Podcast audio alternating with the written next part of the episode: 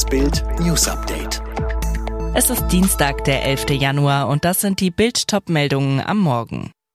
Bei der Inflation verrechnet. BioNTech Pfizer produzieren Omikron-Impfstoff. Smudo geht auf Luca-App-Kritiker los. Bemerkenswerte Kehrtwende. Die Europäische Zentralbank EZB fürchtet nun doch, dass der Teuerschock länger anhalten wird. Dabei hatte die Eurobank genau das monatelang bestritten.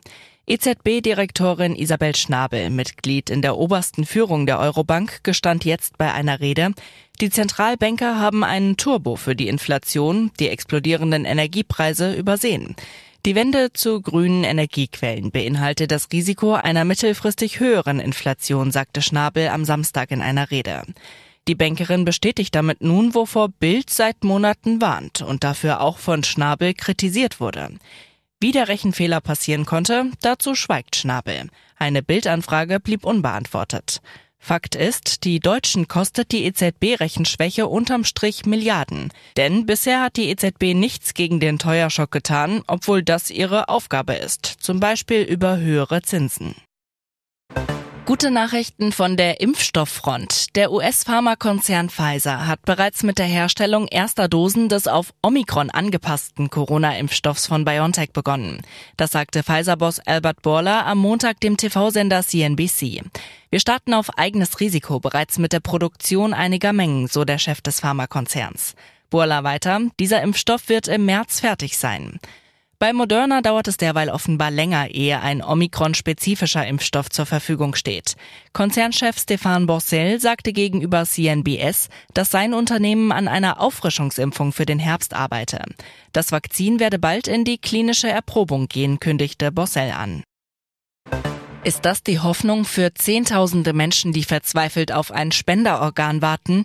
Medizinische Sensation in den USA. Einem Team von US-Ärzten ist es erstmals gelungen, ein Schweineherz in einen Menschen zu transplantieren. Die Ärzte ersetzten das kranke Herz des Patienten David Bennett durch eines von einem ein Jahr alten, 120 Kilogramm schweren, genmanipulierten Schwein, das speziell für diesen Zweck gezüchtet wurde. Drei Tage nach der neunstündigen OP geht es der Klinik in Maryland zufolge Bennett gut. Er kann selbstständig atmen, eine Lungenmaschine unterstützt ihn aber noch dabei. Seit Jahrzehnten beschäftigt Forscher die Frage, wie man mit tierischen Organen Menschenleben retten kann. Mehr als 100.000 Menschen weltweit stehen auf Wartelisten für Organtransplantationen. Rund 6.000 von ihnen sterben jedes Jahr, weil keine neue Niere, Lunge oder Herz für sie umgehend verfügbar war. Die neue Bundesregierung will den Teuerschock beim Heizen mit einem einmaligen Zuschuss abfedern.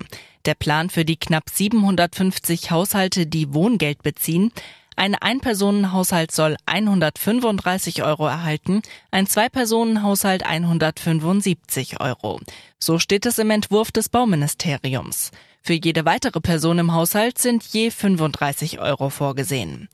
Konkret soll der Zuschuss über die Wohngeldbehörden ausgezahlt werden. Insgesamt rechnet das Ministerium mit Kosten von 130 Millionen Euro. Laut Entwurf soll das Gesetz bereits in der ersten Jahreshälfte 2022, das heißt noch vor Eingang der Nebenkostenabrechnung in Kraft treten. Die Ampelkoalition hatte den Zuschuss beschlossen, nachdem die Heizkosten im Herbst rasant gestiegen waren. Dadurch sollen Wohnen und Heizen bezahlbar bleiben und die Mehrkosten aus den kalten Wintermonaten abgefangen werden, heißt es in einem Eckpunktepapier des Ministeriums. Die Pauschale ist Teil des Wohngelds, das an Haushalte mit niedrigem Einkommen ausgezahlt wird. Heftige Kritik am Polizeizugriff auf Daten aus der bekannten Luca-App zur Nachverfolgung von Corona-Kontakten. Nachdem Politiker zur Löschung der App aufgerufen hatten, wehrt sich jetzt Rapper Smudo in Bild. Smudo hat die App mitentwickelt. Er sagt, Zugriff auf Daten erhält man nur, wenn Nutzer, Gesundheitsamt und das Lokal gemeinsam ihre Schlüssel teilen. Der Nutzer macht dies nach der Corona-Verordnung beim Betreten des Lokals, der Betreiber nur auf Anfrage eines Gesundheitsamtes. Wir als Luca-System sind außen vor und können in dem Prozess keine Daten lesen.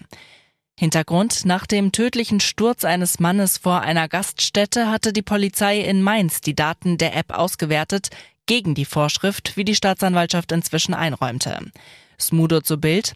Ich halte es für verantwortungslos, dass ein Aufruf von ein bis zwei mir bisher nicht bekannter Politiker dazu führen könnte, dass mitten in der pandemischen Lage Menschen die Luca-App löschen. Und das auch in Regionen wie in meiner Wahlheimat Hamburg, wo Luca gegenwärtig jeden Tag effektiv hilft, Infektionsketten zu unterbrechen, gerade mit Blick auf Omikron. Der WDR stimmt die Deutschen schon einmal auf Stromausfälle ein, falls es mit der Energiewende doch nicht so toll klappt. Entspannt in den Blackout heißt es, eine fröhliche Bilderfolge auf dem WDR Instagram-Kanal Klimaneutral, mit der Tipps für mögliche Stromausfälle gegeben werden. Beispiel Grundvorrat für zehn Tage. Lebensmittel, Frisches und Konserven, die auch kalt gegessen werden können oder Wasser nicht nur in Flaschen zum Trinken, sondern auch zum Waschen, Kochen, Spülen. Wichtig seien auch Bargeldvorräte, weil Automaten nicht funktionieren könnten. Und Batterien und Powerbanks sowie ein batteriebetriebenes oder Kurbelradio. CDU-Mittelstandschefin Gitta Konnemann sagte, ein Zusammenbruch der Stromversorgung kann für Menschen den Tod bedeuten. Was sagt der WDR einem Pflegebedürftigen, der zu Hause beatmet wird? Die weiteren Reaktionen und wie sicher unser Stromnetz wirklich ist, lesen Sie auf Bild.de. Alle weiteren News und die neuesten Entwicklungen zu den Top-Themen gibt's jetzt und rund um die Uhr online auf Bild.de.